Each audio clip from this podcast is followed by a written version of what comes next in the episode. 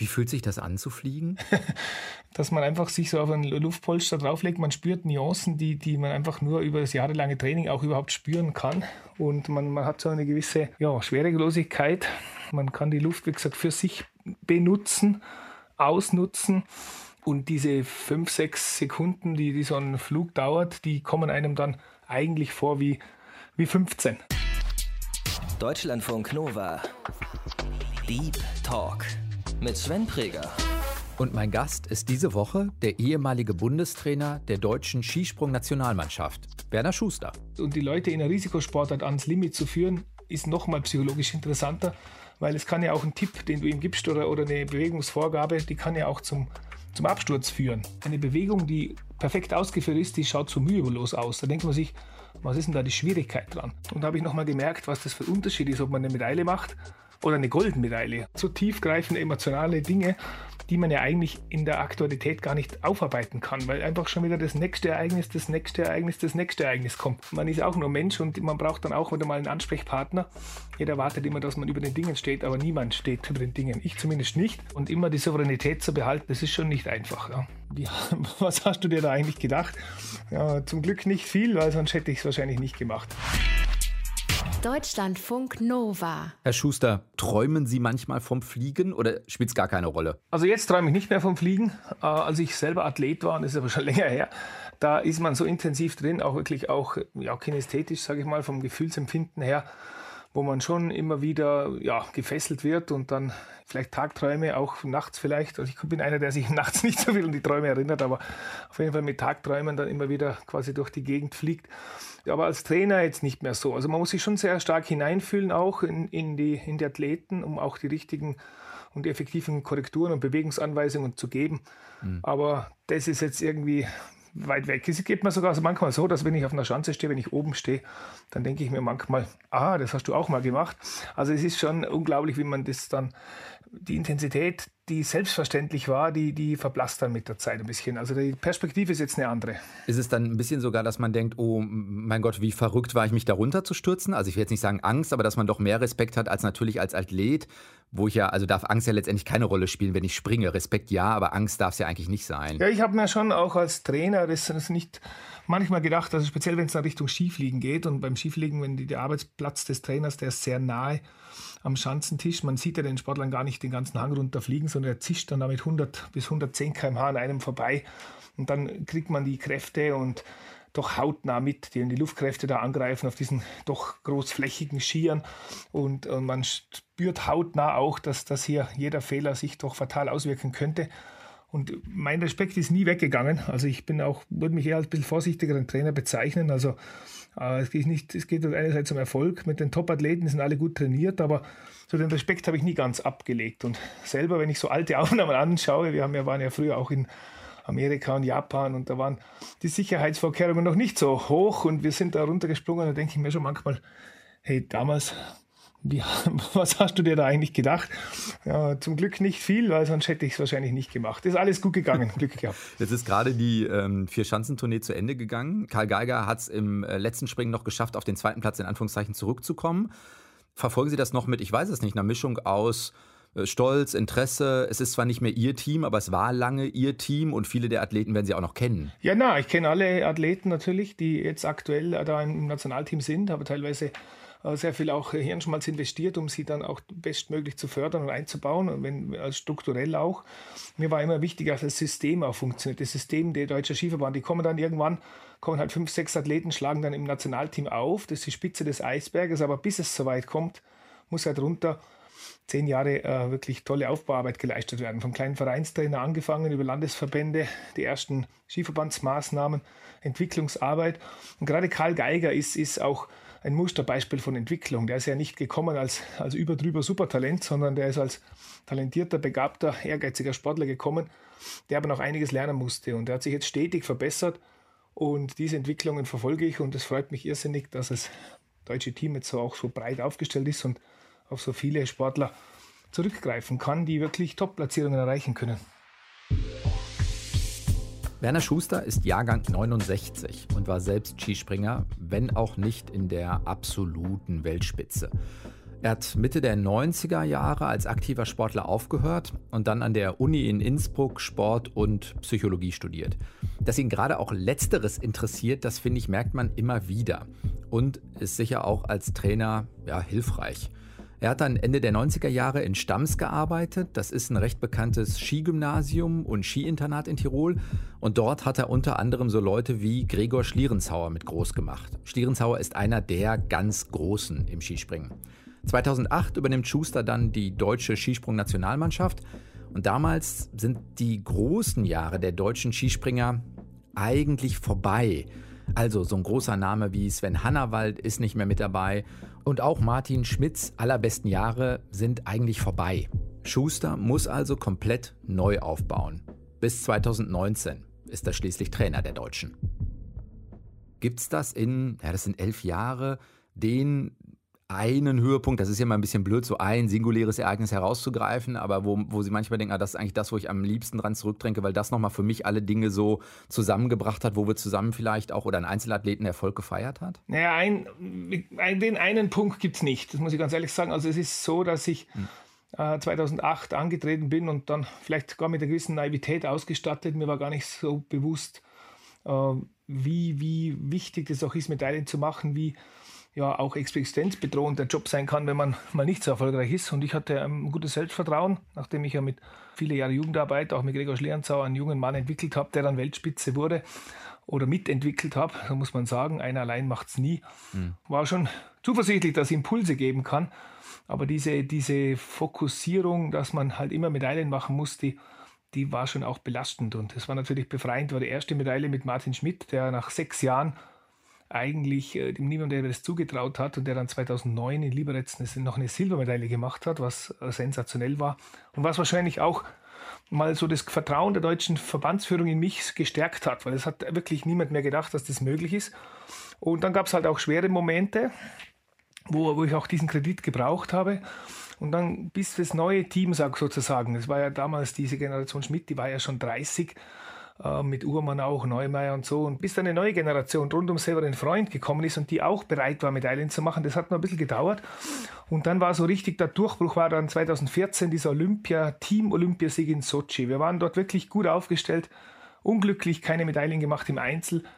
Dann hat sich alles zugespitzt aufs Team und dann haben wir das Team gewonnen und da habe ich nochmal gemerkt, was das für ein Unterschied ist, ob man eine Medaille macht oder eine Goldmedaille. Und diese unbändige Freude, das war eine richtige Befreiung auch für mich. Ich habe dann hinterher gedacht, so, jetzt kann mir nichts mehr passieren. Das ist jetzt irgendwo mal, jetzt steht auf der Liste hier und, und, und das macht dich dann auch als Trainer stärker. Und dann sind wirklich noch ganz, ganz tolle Jahre gekommen mit tollen Erfolgen. Was ist mit, ähm, also ich glaube, das, was man aus dem Fernsehen am ehesten verfolgt hat, war genau entweder das, der Team Olympiasieg in äh, Sochi oder auch Andreas Wellingers, Pyeongchang 2018 die Goldmedaille. Ist das gleichwertig zu 2014 Gold oder ist das nicht ist ja auch blöd gegeneinander aufzurechnen sozusagen. Ja, es ist, das kann man, wie gesagt, das war eher der Durchbruch, darum habe ich jetzt Sochi erwähnt. Für mich persönlich war dann dieser Triumph von Andreas Wellinger nach diesem doch Wechselbad der Gefühle, nach diesem nervenaufnehmenden Wettkampf äh, schon so aus wie ein Höhepunkt auch, weil er doch auch ein Athlet war, den ich mit 17 Jahren ins Team einbauen konnte. Ich hatte eine starke persönliche Beziehung auch zu ihm oder Bindung zu ihm. Ich hatte ich war ein, größer, ein, ein, sehr großer Förderer von ihm und auch ein Fan von ihm. Mir hat, mir hat gefallen, seine Art, Ski zu springen. Und, und es war natürlich auch mit sehr viel Auf und Abs äh, verbunden. Er hat auch mal Stürze gehabt und so. Und dass er dann wirklich Olympiasieger werden konnte, nach, keine Ahnung, 24 Jahren, glaube ich, nach Jens Weißflug, das war dann schon noch so mal ein Höhepunkt, der so sehr, sehr tiefgreifend war. Ist das ein, keine Ahnung, Fluch gewesen, dass eben nach ähm, ja, Sven Hannawald keiner der Deutschen auch unter ihnen sozusagen die Vier-Schanzentournee nicht gewonnen hat? Alles andere, Weltcup ist gewonnen, Olympiagold ist gewonnen, aber die Vier-Schanzentournee eben nicht? Oder muss man auch sagen, ja, man kann eben nicht in allen Wettbewerben immer auch vorne sein? Ja, also das ist eine ganz interessante Geschichte. Also das, wir haben ja dann lang gelitten, auch unter dieser ja, unter dieser Rubrik irgendwo, dass quasi der letzte war der Hannawald, der letzte war der Schmidt, das deutsche Team und so. Und dann haben wir doch einen eine Bestmarke nach der anderen ausgelöscht. Und die einzige, die übrig geblieben ist, ist eigentlich äh, die Vierschanzentournee. Und das wird natürlich mit zunehmender Dauer immer schwieriger, weil natürlich die Geschichten schon man gefühlt jeden, jedes Jahr einen Tag früher losgehen. Nicht? Schafft man es heuer, schafft man es heuer. Und das ist natürlich ganz schwierig, auch das zu handeln. Und, und wenn man, ja, ich glaube, dass wir einen recht konstruktiven Umgang gefunden haben. Wir haben sicher vielleicht am Anfang meiner Amtszeit nicht alles richtig gemacht. Das ist eine spezielle Situation, wenn Skispringen sich so fokussiert auf ein einziges Event, wo einfach alle am Fernseher sitzen, so zwischen Weihnachten und Neujahr. Und da haben wir dann am Anfang vielleicht nicht so agiert, aber wir haben dann das, glaube ich, ganz gut in den Griff gekriegt, waren gut vorbereitet und sind dann eigentlich im Laufe der Jahre eher so an Überfliegern gescheitert, die dann auch alle vier Springen gewonnen haben. Und ich glaube, am Schluss kann ich mir nichts mehr vorwerfen. Das Team kann sich auch nichts mehr vorwerfen. Es gibt manchmal so Situationen, die gibt es auch im Sport in anderen Bereichen. Wenn Sie nur schauen, Liverpool hat 30 Jahre warten müssen, bis, bis ein Meistertitel wieder kommt. Also es, manchmal gibt es einfach so Dinge, die kann man gar nicht so rational erklären. Irgendwas läuft man einfach länger nach. Man muss einfach hier geduldig bleiben. Du kannst es nicht erzwingen. In dem Moment, wo du hektisch wirst, fängt es wieder von vorne an, der ganze Kreislauf. Wie wenn man auf eine, Berg, wenn auf eine Bergtour geht und dann in die Nebelbank reinkommt. Wenn man dann die Nerven verliert und wieder ganz absteigt, dann ist der Weg wieder doppelt so lang. Also man muss einfach mal ruhig weitergehen und irgendwann hoffen, dass das Gipfelkreuz wirklich sehr, sehr nah ist. Und ich glaube, dass ein Deutscher bald wieder die Verschanzentournee gewinnen wird. So weit weg waren sie letztes Jahr und heuer nicht. Wir waren doch Jahre davor auch nicht schlecht. Kann nächstes Jahr passieren. Kann noch zehn Jahre dauern, wie bei Liverpool. Man weiß es nicht. Aber irgendwann wird es passieren, das ist sicher. Haben Sie das Gefühl, weil Sie das vorhin so sagten, ja, wir haben am Anfang vielleicht auch nicht alles perfekt oder richtig gemacht. Gibt es so dunkle Momente in den elf Jahren, wo Sie sagen, ah, neben den schönen, die man ja auch mitnehmen soll, aber da war tatsächlich auch nochmal ein Punkt, wo ich gedacht habe, hm, das ist echt auch, ja, entweder ein schwieriger Job oder hier haben wir zusammen im Team auch nicht alles richtig gemacht. Da muss man, das war echt nochmal eine Krise. Mal Krisen gab es einige, äh, gab es nicht wenige. 2000, äh, nach, nachdem das erste Jahr so gut gelaufen ist, 2009, war dann das 2010 die Erwartungshaltung ganz groß und da haben wir äh, das, äh, ja, ich habe das eh mal beschrieben, auch im, im, im, in meinem Buch, dass, dass diese Geschichte wir haben ein bisschen später angefangen zu trainieren und waren alle, alle ein bisschen satt und müde nach, der, nach dem ersten Jahr. Und dann sind wir immer hinterhergelaufen und dann haben wir uns mit Ach und Krach zurückgekämpft und bei der Verschanzentournee ging aber alles schief, was schief gehen konnte. Und dann war der beste Platz 13 oder was und der zweitbeste Platz 19. Und es stand das, das schlechteste Ergebnis seit 1984 da und, und für das wollen sie nicht verantwortlich sein. Und, und das waren schon schwierige Momente, wenn dann Journalisten und gerade bei der Verschanzentournee, da kommen ja nicht diese eingefleischten Skijournalisten oder Skisprungjournalisten, da kommen ja auch ganz, ganz viele andere Journalisten zusammen, aus die von ihren Redaktionen gesendet werden, die jetzt nicht so tief in der Materie stecken und die eher so ein bisschen aus dem Fußball kommen, so nach dem Motto, so, kein Erfolg, Trainer gefeuert in die Richtung. Und, und denen mal zu erklären, wie das zusammenhängt und das da zu bestehen, das war schon, das war schon happig. Und, und es gab, wie gesagt, ein paar schwierige Momente 2011, als, als wir nach, auch nach einer Führung mit, mit der Goldmedaille an einer Hand dann noch Platz 4 belegt haben mit sieben Zehntel Rückstand, sieben Zehntel im Teamspringen. Das sind bei einer Sprungweite von 500 Metern sind es 40 Zentimeter. Also es gab schon auch wirklich schwierige Momente, die sind aber dann im Laufe der Jahre weniger geworden. Das war ganz angenehm. Aber die gehören auch dazu und das ist auch ein Charaktertest, die schwierigen Momente zu bestehen, die schwierigen Momente anzunehmen und versuchen, eine konstruktive Lösung zu finden. Wie kriegen Sie das als Trainer in dem Moment hin? Das ist ja doppelt äh, herausfordernd. Also Sie müssen es einmal für sich klären. Ähm, wie gehe ich als Trainer damit um? Ja, ist das auch noch meins oder will ich das für mich? Das ist ja die eine Frage. Und die zweite Frage ist ja, Sie müssen es ja auch ins Team kommunizieren. Also im Zweifelsfall kommen die Athleten auch zu Ihnen und Sie müssen die Athleten wieder aufbauen. Also wie gehen Sie damit um? Das ist ja doppelt belastend. Ja, das stimmt. Das ist wirklich ein schwieriger Moment, weil man ja selber auch nur ein Mensch ist und auch seine Gefühle hat und seine, hm.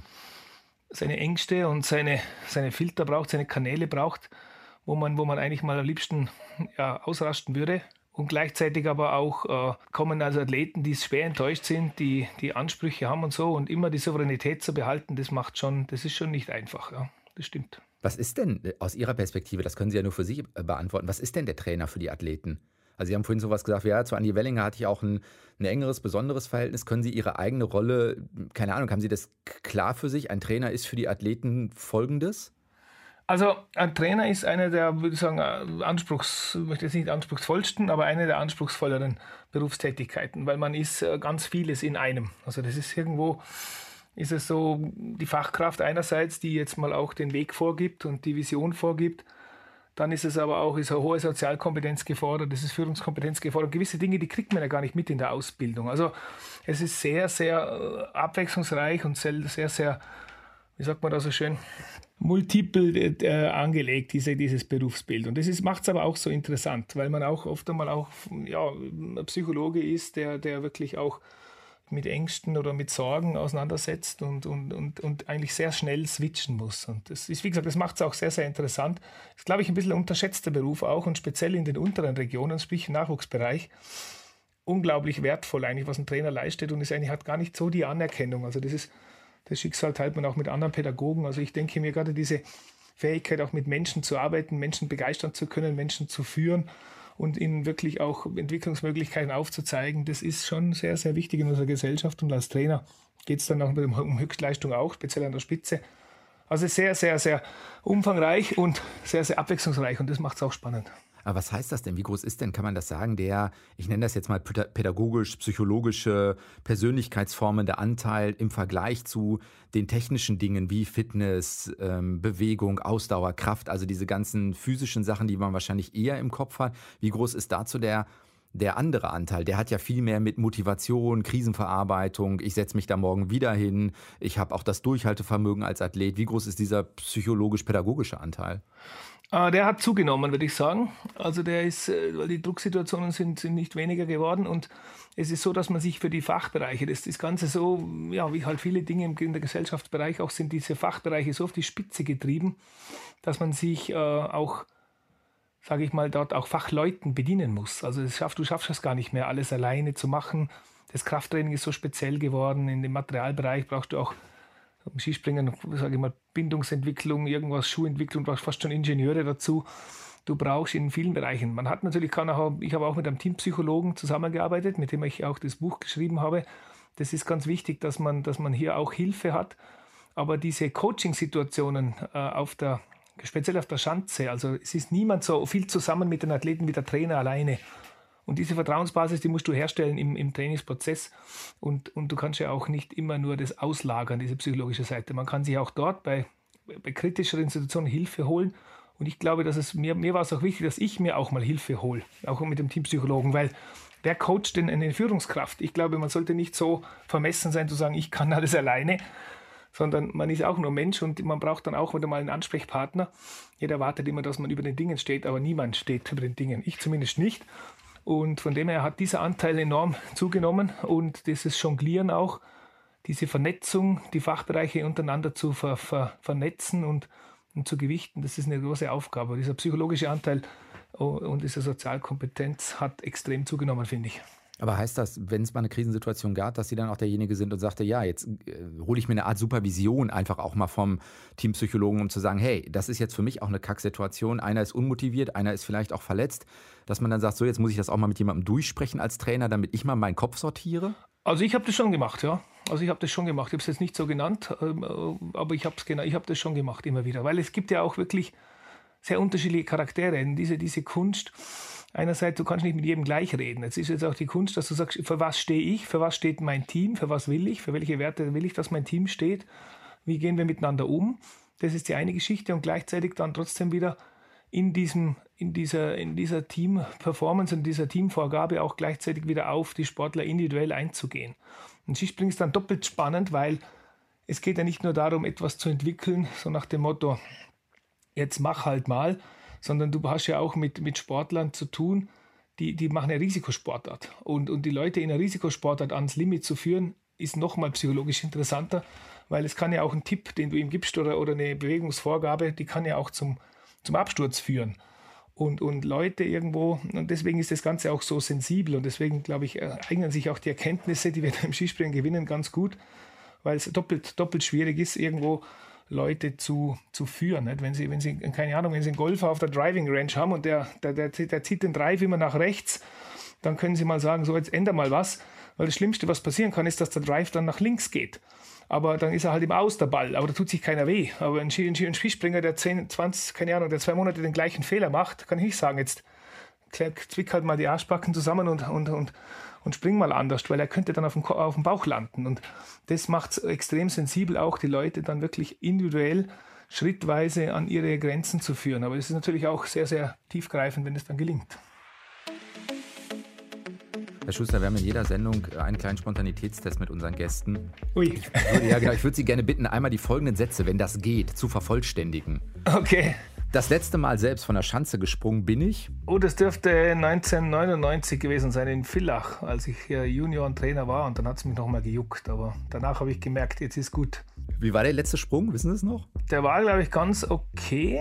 Es fällt mir gerade auch ein, ich glaube, ich bin dann nochmal gesprungen, der Ramsau. Also auf jeden Fall habe ich dann gemerkt, äh, Skispringen ist Hochleistungssport und wenn man einfach körperlich die Fitness ein bisschen nachlässt, dann kommt man nicht mehr dorthin, wo man mal war und dann macht es auch nicht mehr so viel Spaß und deswegen habe ich das, dann habe ich davon abgesehen. Meine Lieblingsschanze in der Welt ist? Äh, schwer zu sagen, aber ich war total gerne in Amerika und ich habe ja äh, lustigerweise immer noch den Schanzenrekord in Iron Wood. Das ist eine Skiflugschanze in Michigan, die ja danach nicht mehr benutzt wurde und die ja hoffentlich wieder reaktiviert wird. Das wär, war wirklich eine, eine spannende Zeit dort. Gab es nie einen Weltcup, aber gab es so zweiklassige Springen und das hat äh, extrem viel Spaß gemacht. Wo liegt der Schanzenrekord? Bei 109 oder bei 100, muss ich überlegen, bei 158, glaube ich. 158, das war damals die kleinste Skiflugschanze. Das ist ja heutzutage ein lächerlicher, äh, eine lächerliche Weite, aber damals war der Weltrekord 191 und es hat sich ja rasant entwickelt, dieses Skifliegen. Eine Vier-Schanzentournee für Springerinnen gibt es ab? Äh, das weiß ich nicht, aber ich denke mir, jetzt sind die Zeiten sehr, sehr schwer, auch äh, überhaupt den Sport durchzubringen. Aber vielleicht ab äh, nach den nächsten Olympischen Spielen, vielleicht ab 2022, da sollte man sollte sich schon was tun für die Damen, weil die haben sich wirklich jetzt sehr gut entwickelt. Und Inspiration hole ich mir bei? Äh, beim Golfspielen.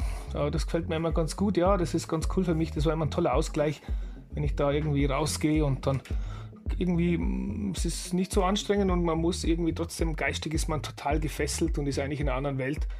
Und ich kann mich sehr gut mit koordinativen Dingen beschäftigen. Macht Spaß. Wie gelingt im Skispringen oder Skifliegen der perfekte Sprung? Kann man das beschreiben? Oh, das äh, kann man schon beschreiben, aber äh, ist doch in letzter Konsequenz sehr, sehr individuell. Aber es ist, glaube ich, das, die, die Schwierigkeit ist ja das, dass diese Bewegung sehr, sehr schnell abläuft. Das heißt, äh, mit zu starken Bewusstseinseingriffen, das Hirn ist zu langsam, um die Bewegung zu steuern. Um bei 100 km/h eine Absprungbewegung, die auf, auf, auf drei Zehntel ausgeführt wird, irgendwo perfekt zu machen, dazu dann, bis man immer danach denkt, dann ist man schon wieder 30 Meter weiter. Und was auch spannend ist, ist, dass eine Bewegung, die perfekt ausgeführt ist, die schaut so mühelos aus. Da denkt man sich, was ist denn da die Schwierigkeit dran? Und das ist die Kunst irgendwo, dass man sich mit Details beschäftigen muss, auch in ganz vielen, vielen Stunden im Einzel, äh, im, Einzeltraining, um das dann wieder zusammenzubauen. Das ist vielleicht eher wie ein Musiker, der wahnsinnig lang üben muss und wenn er dann ein Stück spielt, äh, für, für, für Nichtmusiker hört sich das dann eigentlich flüssig an und toll an, aber der Musiker kann auch nicht immer nachdenken, welchen Finger er jetzt bei der Flöte auf welches Loch drauf drückt. Und, und das ist das, das Spannende. Aber wie gesagt, ein, ein, ein Top-Sportler, der der fährt dann auf den Schanzentisch zu, der genießt es, wenn das, der spürt irgendwo jeden kmh, wo er schneller wird, stößt sich dann mit einer gewissen Leichtigkeit ab. Der Absprung sollte ja nur aus den Beinen ausgeführt werden, keine Kompensationsbewegungen aus Armen und Oberkörpern. Dann nimmt er unglaublich schnell und mit der Leichtigkeit diese Flugposition ein und, und kann, muss, kann nicht nach, muss nicht nachkorrigieren und kann das Schweben genießen und das dann auch mit einer perfekten Landung abzuschließen. Und wenn, sie, wenn die Flugkurve stimmt, dann ist die Landung ja nicht so schwierig, weil der Einfallswinkel nicht so groß ist und dann ist es auch keine große Belastung. Und das gibt dann schon ein Mords oder ein Riesenglücksgefühl für einen Sportler, wenn das gelingt. Wie fühlt sich das an zu fliegen, wenn man da runter segelt? das ist schon wieder zu lange her in der Richtung, aber ich, ich kann mich nur erinnern, dass das eben dass man einfach sich so auf einen Luftpolster drauflegt. Man spürt Nuancen, die, die man einfach nur über das jahrelange Training auch überhaupt spüren kann. Und man, man hat so eine gewisse ja, Schwerelosigkeit. Man kann die Luft, wie gesagt, für sich benutzen, ausnutzen und kann irgendwo auch diesen Gleitwinkel ein bisschen beeinflussen. Und diese fünf, sechs Sekunden, die, die so ein Flug dauert, die kommen einem dann eigentlich vor wie, wie 15 oder wie 20. Also kommt einem auf jeden Fall deutlich länger vor. Wenn man sich dieses Paket nochmal einmal anguckt, was so ein Athlet alles mitbringen muss, lässt sich das beschreiben? Also sozusagen, naja, die, die wirklich durchkommen, die letzten, weiß nicht, ein Prozent, die, die hinterher um Weltcupsiege mitspringen oder so, diese Spitzenathleten müssen Folgendes mitbringen? Ja, das ist recht komplex. Also das ist, äh, es ist natürlich ganz gut, wenn man, wenn man schon von, von klein auf so die richtige Technik äh, erlernt hat, dass man nicht groß umstellen muss, weil im Wachstum ändern sich ja auch natürlich die Hebelverhältnisse. Und das ist gut, wenn man mal eine gute Grundtechnik hat, wenn man auch speziell auch hohes kinästhetisches Empfinden hat, wenn man die Luftkräfte gut spüren kann, ähnlich wie ein Schwimmer. Da spricht man ja von einem Wassergefühl oder bei einem Fußballer spricht man von einem Ballgefühl der, der einfach hier das vielleicht noch ja, ein bisschen besser beherrscht wie, wie der Durchschnitt. Dann ist es eine Schnellkraftsportart, also sage ich mal schlanke, schnellkräftige, schnell zuckende Muskeln, um sich wirklich möglichst kräftig abzustoßen vom Schanzentisch, sind natürlich von Vorteil. Und äh, ja, man muss auch ehrlicherweise sagen, die Körperkonstitution spielt auch eine gewisse Rolle. Also es ist schon auch wichtig, dass man hier sage ich mal, im Verhältnis Größe, Gewicht, dass man hier optimale Voraussetzungen äh, vorhat oder, oder vorweisen kann. Und dann ist es von der Psyche her auch recht anspruchsvoll. Man hat ja ganz wenige Versuche. Man muss also mental sehr stark sein auch. Man muss sich die Dinge gut vorstellen können. Man muss den Wechsel zwischen Anspannung und Entspannung gut beherrschen. Und natürlich auch Spaß daran haben, sich irgendwo am Limit zu bewegen. Also wie gesagt, man muss auch mal vielleicht kritische Situationen bewältigen und, und die konstruktiv bewältigen. Also das sind, glaube ich, recht wichtige Faktoren, was ich so spontan einfällt. Ich muss zugeben, ich mag diesen Mix. Ich finde, Werner Schuster ist humorvoll, der ist klar, der ist selbstreflektiert. Der hat viel erreicht, macht sich aber eben jetzt nicht noch größer. Seine Erfahrungen und Erkenntnisse hat er übrigens in einem Buch aufgeschrieben, das heißt Abheben von der Kunst, ein Team zu beflügeln. Ein Thema würde ich gerne noch mit ihm ansprechen. Das, was mit den, sagen wir mal, sehr speziellen Bedingungen des Skisprings zu tun hat. Je leichter ein Springer ist, desto besser fliegt er natürlich. Das hat lange Zeit dazu geführt, dass Springer eben nicht nur auf ihre Ernährung geachtet, sondern regelrecht gehungert haben. Das ist eben nicht nur gesund. Auch deswegen wurde 2004 die Body Mass Index Regel eingeführt, die besagt, wer unter einem BMI von 21 liegt, muss kürzere Ski benutzen damit fliegt es sich eben schlechter. Soll ein Anreiz sein, nicht komplett abzumagern. Ich würde gerne einen Punkt noch ansprechen, weil Sie es selbst auch gerade sagen, es kommt natürlich auch ein bisschen auf dieses Verhältnis Körpergröße, Körpergewicht an und so. Das ist immer wieder was, was man mit den Sportlern oder im Zusammenhang mit dem Skifliegen auch äh, debattiert. Die sind alle eher groß, eher leicht. Ähm, also gibt es einen Umgang mit naja, der Problematik rund um Essstörungen, dass man sagt, also wir müssen auf Ernährung achten, wir müssen, also damit meine ich nicht im gesunden Sinne, sondern dass die genug essen. Also wird dieses Thema intensiv dann auch angesprochen? Ja, das ist natürlich ein Thema. Also so groß sind sie gar nicht, sind so eher ein bisschen kleiner. So, also über 1,90 ist eigentlich im Moment kein, kein absoluter Spitzensportler, weil es ja gar nicht so leicht ist, dann dort auch leicht zu sein. Und das ist natürlich auch, ja, viel ist Genetik. Wenn einer da natürlich begnadeter ist. Und es gibt ja auch, wenn Sie in der, in der Bevölkerung schauen, eher schlachsigere Typen und eher ein bisschen athletischere und untersetztere Typen. Und da gibt's, findet noch eine gewisse Selektion statt. Und das ist natürlich schon auch bitter. Aber es ist in anderen Sportarten leider auch so, wenn, wenn sie super Volleyball spielen können, aber nur 1,75 groß sind, dann werden sie es nicht an die Spitze schaffen. Also auch dort wird selektiert.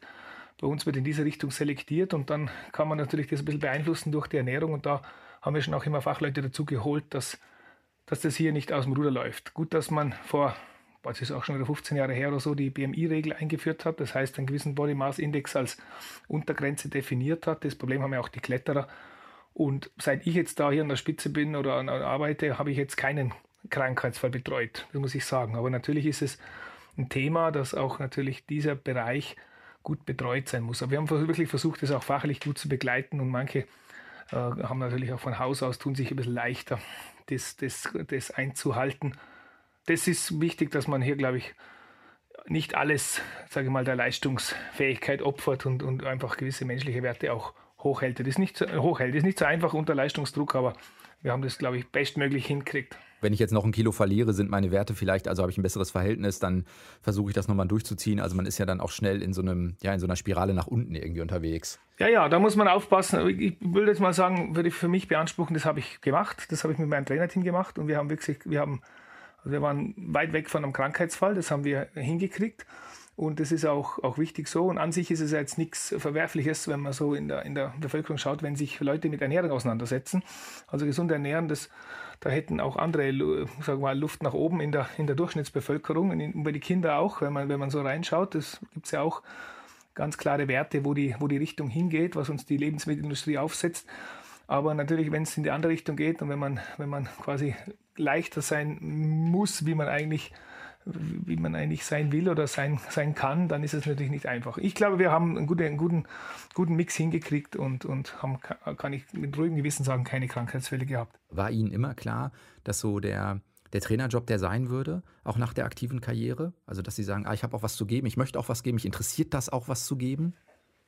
Also nicht ganz bewusst, uh, unbewusst wahrscheinlich schon. Alle, die mich kennen, ich bin selber oder mein, selber, mein Vater war selber Sohn eines Trainers, mein Vater hat es ehrenamtlich gemacht und damit da habe ich auch die, die Liebe zur Sache ein wenig geerbt. Der hat ja nicht mal richtig bezahlt bekommen, der hat es einfach als Hobby gemacht, aus Leidenschaft gemacht. Und das habe ich ein wenig geerbt. Und mir hat immer schon, mir haben immer schon die Hintergründe interessiert. Mir konnte man auch als Jugendlicher nicht unbedingt gleich ein Programm vorlegen und, und dann habe ich es gemacht, sondern mir hat immer interessiert, was steckt da dahinter. Und bin dann eigentlich relativ schnell da reingerutscht in diese Schiene und habe gemerkt, dass das erfüllt mich, das gefällt mir und, und bin dann dann, ja, wenn man was mit Leidenschaft macht und mit, mit einem gewissen Fach-Know-how, dann kommt auch, dann stellen sich auch relativ schnell die ersten Erfolge ein und dann bin ich da hängen geblieben. Jetzt sind Sie zurückgegangen nach Stamms ans Skigymnasium. Da haben Sie äh, 98, glaube ich, das erste Mal auch angefangen. Ist das, weiß ich nicht, eine Homebase? Also, dass Sie sagen, ah, das ist eigentlich ein guter Ort für mich.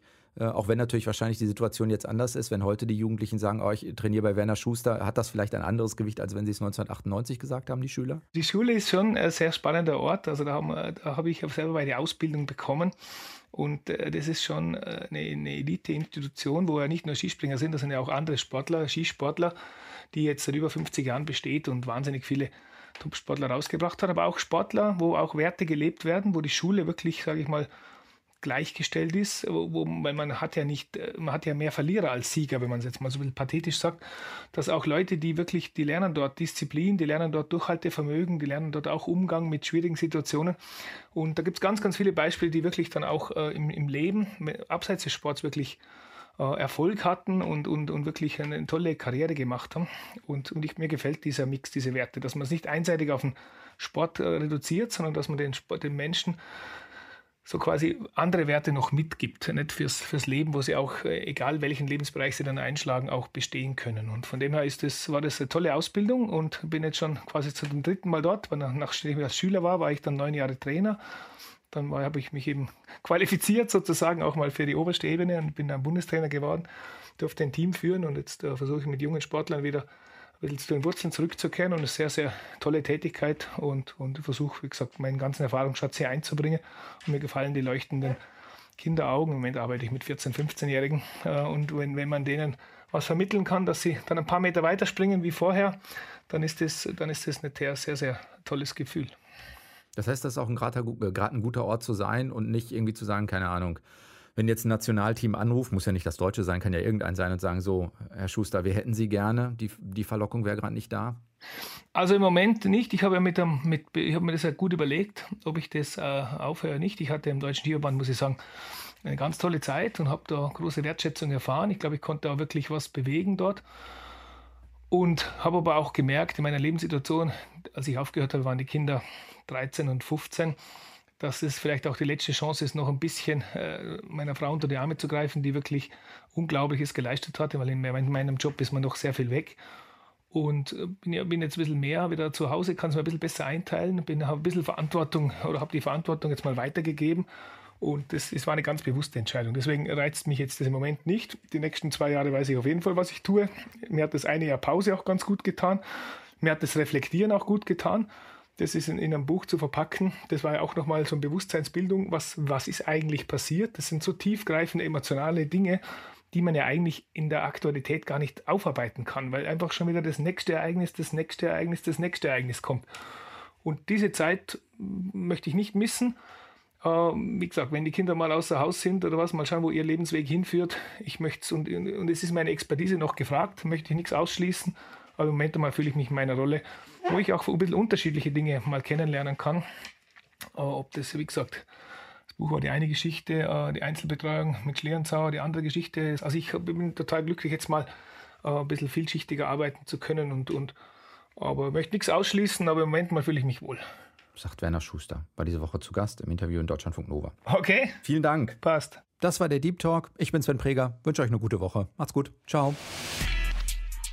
Deutschlandfunk Nova. Deep Talk. Jeden Mittwoch um 20 Uhr. Mehr auf deutschlandfunknova.de.